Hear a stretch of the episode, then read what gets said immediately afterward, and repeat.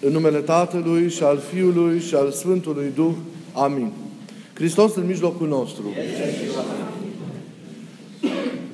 Evanghelia pe care ați ascultat-o și este rânduită să se citească în această zi e luată din scrierea Sfântului Luca, din capitolul 12, versetele de la 16 la 21, și ne prezintă una din pildele pe care le-a rostit Domnul Hristos, care este cunoscută în general sub denumirea de pilda bogatului căruia i-a rodit țarina. Avem înaintea noastră, ne pune înaintea ochilor noștri cuvântul Evangheliei de astăzi, imaginea unui om bogat, unui om nemilostiv, a unui om lacom, ajuns într-o stare de robie a sufletului său datorită unui atașament excesiv față de bunurile materiale limitate și trecătoare din lumea, din lumea aceasta. Acestui om, Dumnezeu îi face o surpriză neașteptată. Nu moartea, moartea mai târziu îi face această surpriză. Prima surpriză care o face Dumnezeu este o recoltă neașteptată pe care i-o dă. O recoltă mare. Și cu siguranță Dumnezeu a căutat să vadă cum o folosește. Cum se raportează, ce face cu ceea ce a primit. Darul primit în chip nemeritat ar fi trebuit cu siguranță să-l facă pe acest om milostiv, să-l transforme. Dar nu a fost așa. Recolta bogată, în loc să-l umanizeze pe acest om, să-l facă iubitor de oameni și milostiv, l-a dezumanizat. În loc să-l apropie de Dumnezeu și de oameni, l-a îndepărtat și de Dumnezeu și de semeni, l-a însingurat.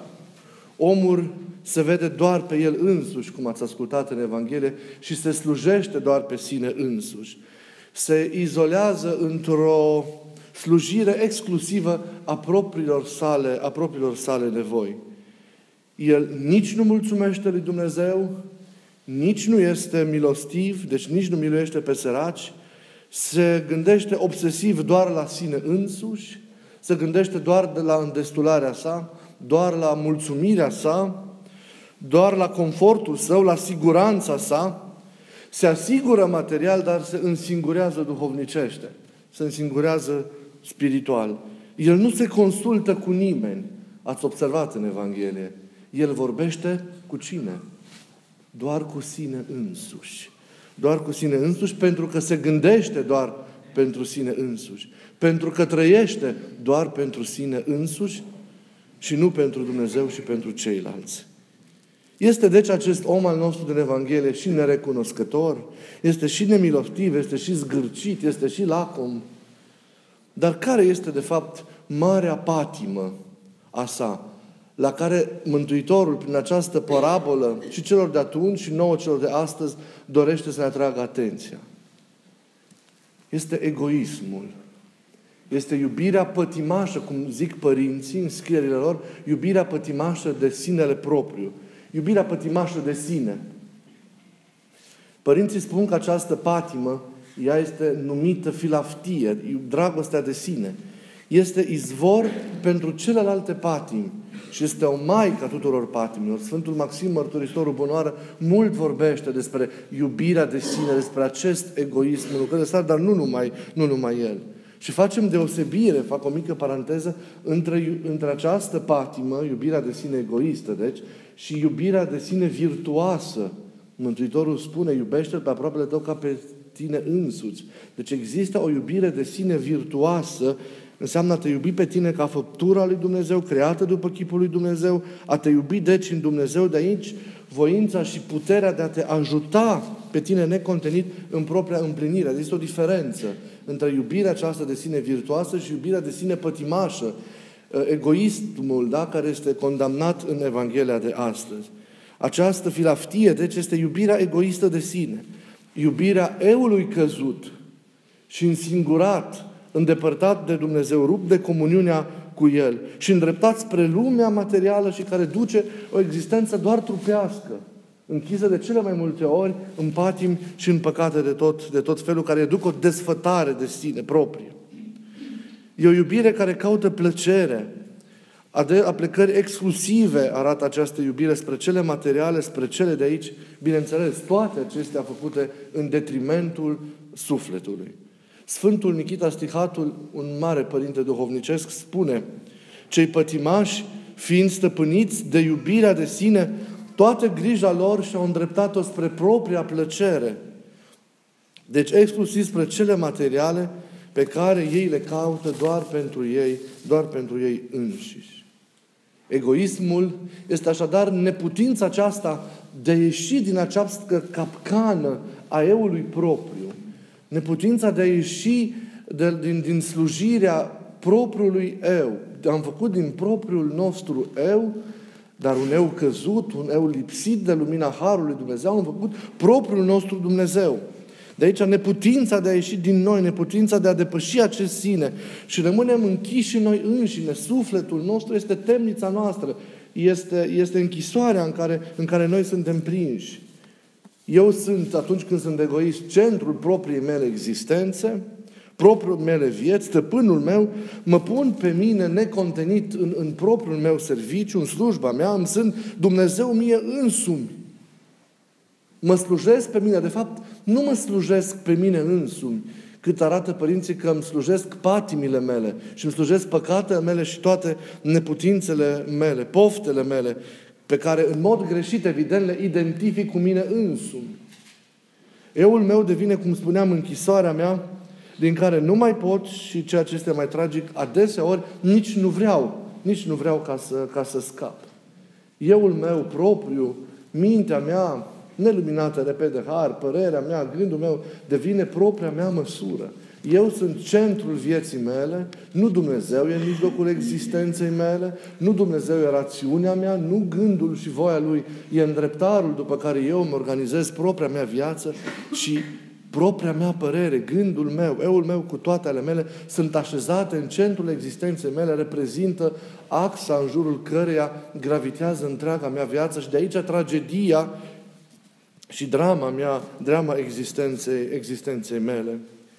Iubindu-se omul pe sine, în mod egoist, adică iubindu-se pe sine, stând în afara lui Dumnezeu, el practic nu se iubește cu adevărat. Aceasta arată părinții, nu este, nu este o iubire, se amăgește singur.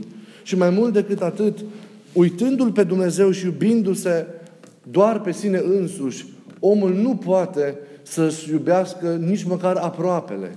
Îi se pare că îl iubește. Îi se pare că se deschide înspre aproapele, dar se deschide doar pentru a primi ceva spre propriul lui folos, spre propria satisfacție a unei, a unei pofte. Mai mult decât atât, omul de foarte multe ori, când este refuzat, devine a, dușmanul aproapelui său. Se ridică împotriva aproapelui său. De aceea zic părinții, acest egoism, această iubire pătimașă de sine, naște dezbinarea celor care se află în unire naște dezbinarea celor care se află în unire.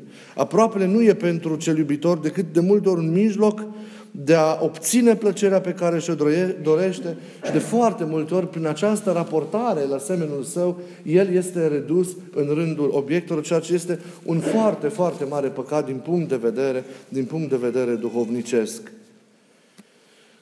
Omul este un idol pentru sine însuși atunci când este doborât sau cuprins de acest egoism și de foarte multe un, un tiran pentru alții. Omul nu mai reușește nici pe sine să se înțeleagă realist, dar nici pe oamenii din jurul său. Un gânditor creștin contemporan spunea foarte, foarte frumos despre omul egoist. Că egoistul nu compătimește pe nimeni. Egoistul nu plânge pe nimeni. Nu cunoaște decât nenorocirile sale nu plânge decât moartea altora, nu de plânge deloc moartea altora, nu se teme decât de a lui, pe care ar răscumpăra-o bucuros cu prețul stingerii celor din jur. Iar Nicolae Iorga are un cuvânt foarte, foarte, foarte frumos, l-am găsit întâmplător zilele astea. Zice așa, egoismul e silința disperată de a fura o rază de lumină ca să nu lumineze și pe alții. E trist că de multe ori viața noastră creștinească se trăiește în această dimensiune egoistă. Este trist că de multe ori oamenii nu-și dau seama de egoismul în care trăiesc propria sa viață. Nu-și dau seama, și așa se întâmplă cu toate păcatele și patimile, pentru că s-au prea obișnuit așa. Modul acesta egoist de a trăi doar pentru sinele propriu a devenit pentru omul căzut din nefericire o a, de, o a doua natură. Și omul nu își mai dă seama. Știm, suntem în, în, în contextul căderii. Anormalul a devenit normal, nefirescul a devenit firesc pentru noi. De aceea nici măcar nu ne mai dăm seama că trăim doar pentru noi înșine. Ni se pare că puțina deschidere pe care o avem când și când spre oamenii din jurul nostru și în primul rând spre Dumnezeu e, e, e extraordinar. Dar este puțin.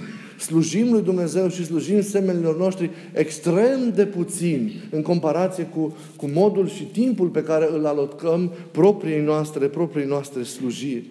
Slujim, slujim și trăim foarte mult pentru noi înșine. Iar acest lucru nu este un lucru firesc, nu este un lucru, un lucru normal. Acumulăm doar pentru noi înșine, uitând că tot ceea ce Dumnezeu ne dă nu ne dă doar pentru noi, ci ne dărește pentru a împărți cu cei din jur. Comunitățile creștine ale începuturilor aveau acest exercițiu al comunității bunurilor. Toate erau puse în micile comunități, în micile familii creștine, la îndemâna tuturor. Nimeni nu avea al său. Nimic nu era per, cu titlu personal. Noi astăzi avem lucruri personale, avem lucruri pe care ni le îngrămădim în, în, în dulapurile noastre, în camerele noastre, pentru a nu ajunge la îndemâna tuturor. Toate pentru creștini, începuturilor, erau, erau puse la, la, la, la, la folosința tuturor. Nimic nu era, repet, cu titlu personal. Tot ceea ce omul avea era pentru. El însuși era o existență închinată slujirii semenilor și slujirii lui Dumnezeu. Și aceasta trebuie să fim fiecare dintre noi, existențe închinate slujirii lui Dumnezeu și slujirii semenului, în uitare de noi înșine. Aceasta este marea noastră dramă, marea noastră problemă. Câtă vreme ne slujim doar pe noi înșine, câtă vreme noi suntem măsura tuturor lucrurilor în noi înșine, câtă vreme nu facem nimic ca să ne dăm la o parte pe noi înșine din viața noastră, câtă vreme într-o slujire acestui sine al pro- nostru propriu, facem atâtea păcate și cultivăm atâtea patimă noi înșine, nu trăim fireși în Duhul lui Dumnezeu. Ni se pare că trăim, avem o pseudo-existență. De ce e important să împlinim această lucrare fundamentală în, în viața noastră și anume înlăturarea eului propriu, darea noastră la o parte din noi înșine. Nu înseamnă depersonalizarea noastră, pentru că e vorba de eul căzut, e vorba de eul pătimaș, e vorba de eul lipsit de harul lui Dumnezeu, care împiedică ajungerea noastră la desăvârșire, ridicarea noastră din, de la stadiul de persoană la aceea de personalitate, înțeleasă în sens, în sens duhovnicesc. Eul nostru este marea noastră problemă. Din, el este copilul principal pe care, pe care îl are și pe care îl, îl, îl susține, îl susține mândria, egoismul. De aceea din el, zic părinții, se nasc toate patimile. De aceea zice și ați văzut și Sfântul Maxim că el este o maică a tuturor, a tuturor patimilor. Ne dăm la o parte de multe ori parțial, dar să știți că de cele mai multe ori darea în totalitatea noastră la o parte nu reușim din nefericire să, să o facem.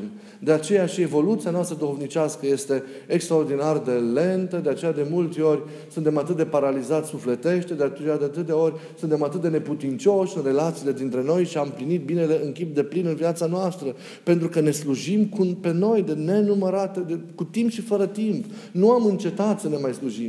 Ne-am învățat poate să privim și înspre cer, să privim și înspre aproapele, dar nu am reușit încă să ne lăturăm pe noi de plin din, din, din viața noastră, din, din lău lăuntrul nostru, pentru ca să-L punem pe Hristos în lăuntrul nostru.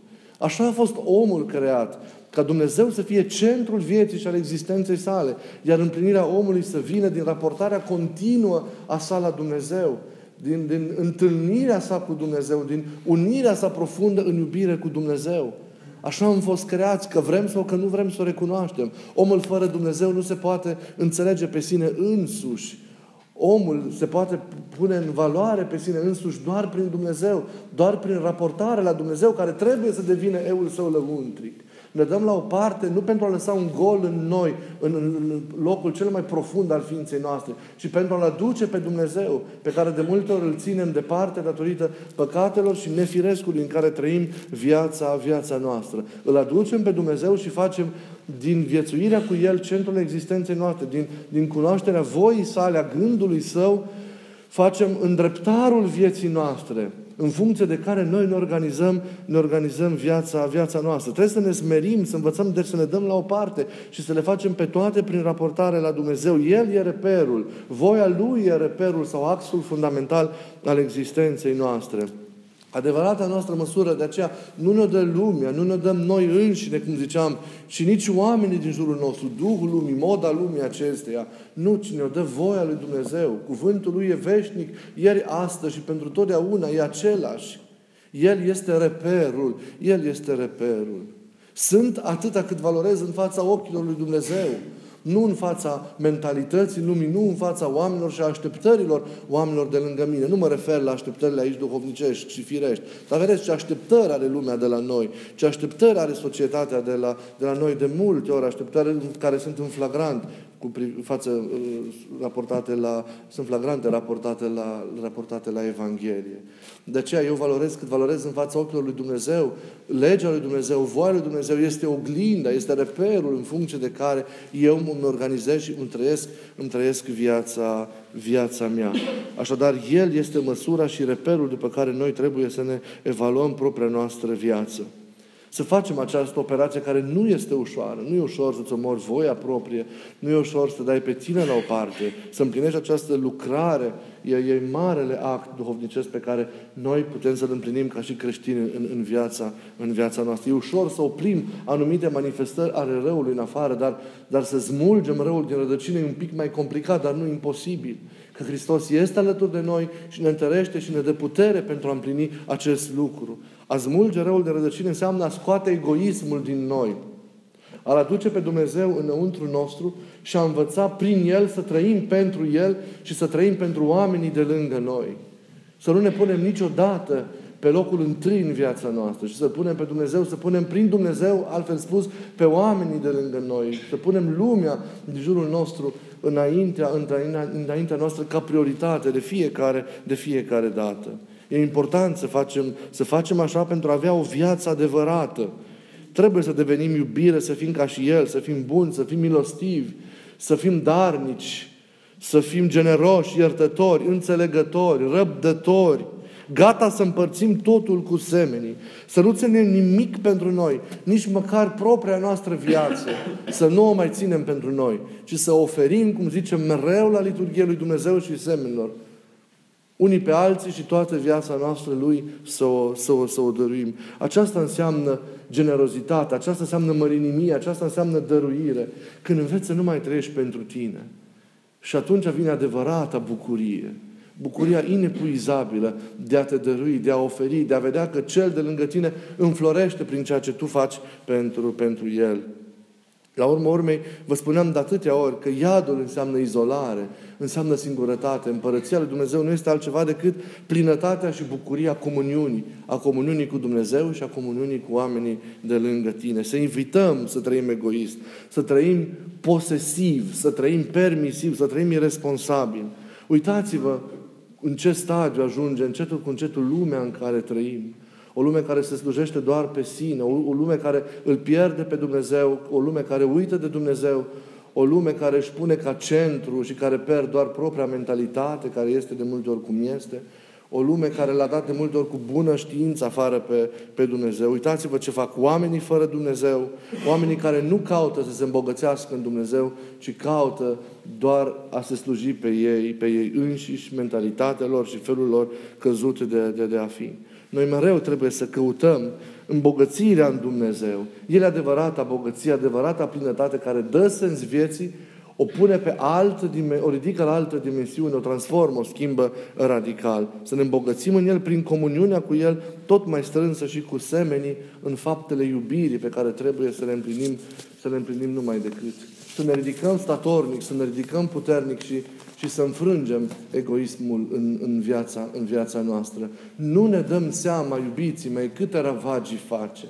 Vă rog din, din inimă să încercați să, să, să vedeți să vă, cum sunteți, să vă evaluați realist duhovnicește și să vedeți cât vă slujiți pe voi înși vă. Să încercați să vedeți cât, sluji, cât îl slujiți pe Dumnezeu. Să încercați să vedeți cât slujiți pe semeni, cât slujiți pe aproapele. Cum slujiți? Cât timp alocați pentru această slujire a semenului? Ce loc ocupă semenul în inima dumneavoastră? Ce loc ocupă Dumnezeu în inima dumneavoastră? Lucrul acesta trebuie mai, mai, mai întâi observate și cântărite lăuntric și apoi rânduite în cele din afară. Pentru că ne putem impune lucrurile în cele din afară, dar inima să rămână aceeași inimă egoistă și neschimbată. Câte vreme încă mai sunt patimi în noi, câte vreme încă mai sunt păcate în noi, pe care le tolerăm, acelea sunt semnul că încă suntem egoiști. Încă ne slujim pe noi și nu suntem în stare să facem jertfa capitală de a-i face locul lui Dumnezeu cu adevărat în viața noastră. Câtă vreme gândim doar la noi înșine și ne preocupăm prioritar și adesea exclusiv doar de nevoile și de problemele noastre, atunci să știți că suntem egoiști. Atunci când durerile și încercările oamenilor din jurul nostru nu ne mai mișcă și nu ne mai determină să intervenim generos, să intervenim iubitor în viața lor, atunci să știți că suntem egoiști încă.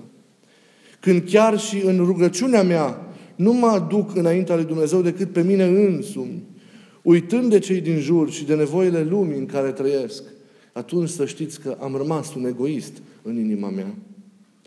Când ne preocupăm doar de noi și ne asigurăm în ceea ce privește viitorul, stricând și făcând tot mai mari și hambarele, dar și tezaurile și conturile noastre bancare, uitând că adevărata siguranță și liniște în viață e datorată doar în credințării, se obține doar prin credințarea în mâinile lui Dumnezeu.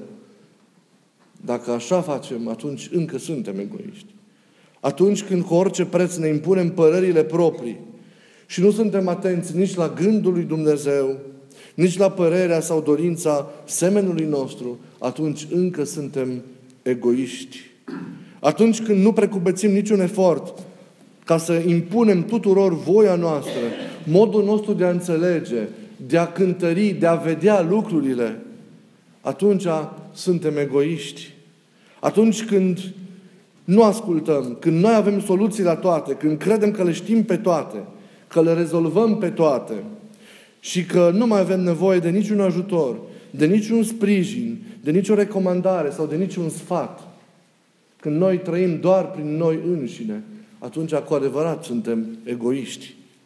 Atunci când mintea noastră necurățită de har și neluminată de gândul lui Hristos e măsură, cum ziceam, în noi înșine și când voia noastră nu se lasă biruită de voia lui Hristos și într-un continuu conflict cu Hristos, atunci să știți că încă suntem egoiști. Atunci când nu ne smerim, când nu ascultăm, când nu putem răbda o mustrare, o analiză critică pe care cineva o face asupra noastră, atunci suntem egoiști și suntem mai mândri ca niciodată.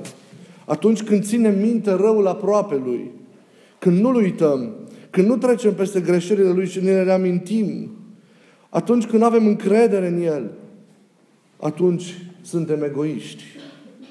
Când grabnic judecăm, etichetăm, condamnăm, ne bucurăm de greșeala semenului, atunci când observ, obsesiv căutăm să vedem greșelile semenului, pentru a le da în vileag, uitând să ne vedem pe noi înșine și propriile greșeli care adesea pot fi mai mari decât ale Lui, atunci cu adevărat suntem, suntem egoiști. Atunci când suntem plini de invidie pentru aproapele, pentru situația Lui, suntem plini de invidie pentru poziția pe care El o poate avea, pentru ceea ce este El. Atunci când gelozim, atunci când nu ne mai cunoaștem locul, când nu mai avem nicio măsură, atunci când nimeni nu mai are loc de noi, când nu mai e echilibru, când nu mai avem discernământ, când nu mai avem dreaptă socoteală, atunci când pe toate le facem doar după mintea noastră, atunci să știți că suntem cu adevărat egoiști. Atunci când nu mai ținem cont de nimeni și de nimic și le împlinim pe toate după placul nostru, atunci suntem egoiști. Când căutăm mereu interesul propriu, când tot ceea ce facem e pentru un câștig cât de mic, când uităm de slujirea liberă și dezinteresată, când așteptăm mereu recompense și premii, când așteptăm mereu, făcând ceva, să fim aplaudați sau măcar băgați în seamă, când așteptăm chiar să și fim răsplătiți pentru binele pe care îl facem în ziua de apoi, când totul e orientat într-o formă sau alta, spre câștigul propriu, spre îmbogățirea într-o formă sau alta noastră, atunci suntem egoiști. Atunci când nu știm să asumăm și eșecurile sau înfrângerile noastre, când nu știm să ne mulțumim cu ceea ce avem, când uităm să fim recunoscători pentru ceea ce avem, când nu mai simțim nevoia să împărțim nimic cu cei din jur, când ne plictisim, când nu mai avem bucuria de a dărui, atunci să știți că suntem egoiști.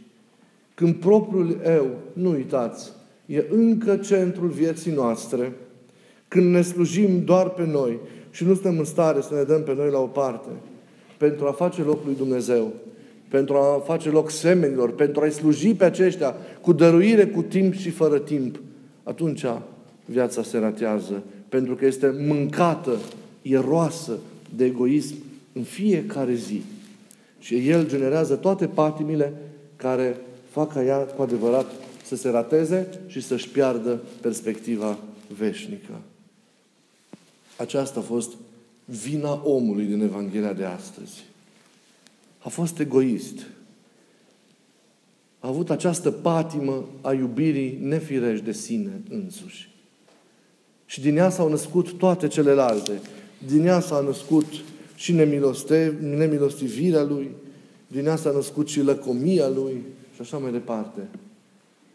Dar ceea ce l-a condamnat pe el a fost acest egoism, care a fost mama tuturor patimilor în el și în viața, în viața lui.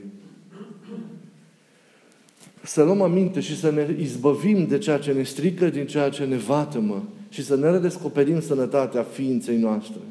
O redescoperim doar când învățăm să nu mai fim egoiști, să nu mai trăim pentru noi, să învățăm să trăim pentru Dumnezeu, să învățăm să trăim pentru ceilalți, să avem, cum vă spuneam de atâtea ori, o existență pentru, pentru Dumnezeu și pentru ceilalți, pentru lume. Și atunci cu adevărat ne vom sluji pe noi. Atunci cu adevărat vom învăța să ne iubim în cel mai pur și mai frumos și mai curat fel cu, cu, cu putință.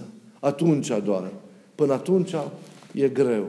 Până atunci trăim în continuare nefiresc. Avem sclipiri de har, ne trezim pentru puțin timp din această letargie, din această adormire duhovnicească, dar rămânem aceiași oameni orbi și muți care în continuare se temâiază și se închină și se slujesc pe ei înși, se închină loruși. Să nu fie așa. Și să descoperim măreția de a-L sluji pe celălalt, de a închina viața lui Dumnezeu, să descoperim măreția, măreția de a iubi pe aproapele, măreția de a ne dărui cu timp și fără timp aproapelui, aproapelui nostru. Și atunci când îngerii vor veni și de la noi să ia viața noastră, nu vom mai întâmpina nicio mustrare, ci ne, ci ne vor duce acolo unde Domnul a pregătit loc din veșnicie celor ce-L iubesc și îi împlinesc, împlinesc voia. Nu trebuie să ne legăm de toate cele ale lumii acestea. Nu trebuie să ne slujim pentru noi. Că tot ceea ce este aici este relativ, e trecător. Să căutăm să ne îmbogățim în Dumnezeu, slujind cu timp și fără timp, cu generozitate nesfârșită pe oamenii de lângă noi. Aceasta este marea bogăție a omului. Toate celelalte trec, așa cum trecem și noi, pentru că suntem călători în această lume, care oricât de frumoasă ar fi, e relativă, se stinge și ea pentru noi atunci când ieșim din scena, din scena ei. Să trăim mereu în perspectiva veșniciei, ca să primim bucuria, bucuria cea veșnică. Și vă rog, fiți dăruitori, fiți generoși, fiți iubitori, fiți buni, uitați de voi înși vă și slujiți-L cu timp și fără timp pe Dumnezeu și slujiți pe oamenii de lângă, de lângă voi. Să fie această liturghie de astăzi un început bun pentru această doborâre a egoismului de noi înșine, să fie un început bun această liturghie pentru o slujire de plină a lui Dumnezeu și a asemenilor, asemenilor noștri. Să privim la El cum trebuie iubit Dumnezeu, să privim la El dacă vrem să învățăm cum trebuie să fie iubiți, iubiți oamenii. Până la capăt, de plin. Și atunci viața și existența și lucrarea sau misiunea noastră vor fi cu adevărat împlinite. Dumnezeu să ne lumineze mintea, să ne dea gândul cel bun și iertându-ne păcatele să ne vrenicească să-L și primim prin trupul și sângele Său în mijlocul nostru și în noi și astăzi în această liturghie pe Domnul. Amin.